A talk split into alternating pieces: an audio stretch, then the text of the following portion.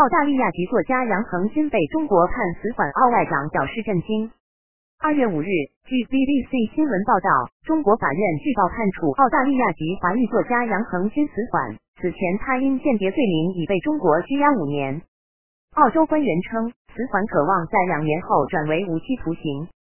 杨恒军一直否认这些指控。他是一名撰写中国题材相关文章的学者和小说作者。澳大利亚政府对这一判决表示震惊。外长黄英贤周一表示，会用最强烈的措辞来表达我们的反应。我们已经持续呼吁，根据国际准则和中国应负的法律义务，对杨博士给予基本的公平、程序公正以及人道主义待遇。他在一份声明中说：“全体澳大利亚人希望看到杨博士与家人重聚。我们会不懈的呼吁。”据报，曾供职于中国国安部门的杨恒均有民主小贩之称，但他的作品往往回避对中国政府进行直接批评。现年五十八岁的他于二零一九年在广州机场被逮捕，中国当局后称杨恒均涉嫌从事危害中国国家安全犯罪活动。二零二零年三月，中国政府在拘留杨恒军一年多之后，正式对其提出指控。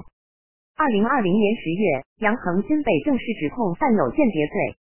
二零二一年五月二十七日，北京市第二中级人民法院秘密开庭审理杨恒军被控的间谍案，之后多次延迟对他的宣判。澳大利亚官员曾多次表达对此案的关注。澳大利亚驻中国大使曾批评中方任意拘禁杨恒军，但中国外交部警告澳方尊重国家司法主权，不要干预此案。杨恒军的支持者称此举为政治迫害。现居悉尼的学者杨恒军的朋友冯崇义对 BBC 说：“他因为批评中国损坏人权，以及呼吁坚守普世价值、民主和法治而遭到当局惩罚。”杨恒军的家人称，他被关押期间遭受了超过三百次审讯，以及长达六个月的强烈折磨。杨恒军曾生活在纽约，二零一九年一月和身为中国公民的妻子及孩子前往广州，并在广州机场遭到逮捕。人权观察亚洲部主任皮尔森表示，杨恒军案引发了大量关于正当程序的关注，目前的结果令人发指。他会见律师遭到限制并被拖延，案件关门审理。杨本人还声称审理期间遭到虐待，被强迫认罪。他对 BBC 表示，黄英贤表示，杨恒军尚有途径进行上诉，但他身在澳洲的儿子曾指父亲的健康状况堪忧，且没有得到及时治疗。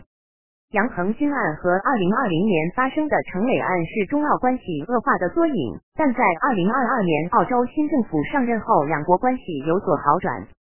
澳洲智库洛伊国际政策研究所研究员马利德认为，杨恒军的判决可能会对双边关系造成严重影响。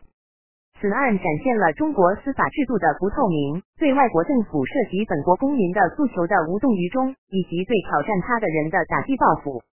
这一判决是我们能预期到的结果中最极端的，他极可能死于狱中。时刻新闻编辑播报。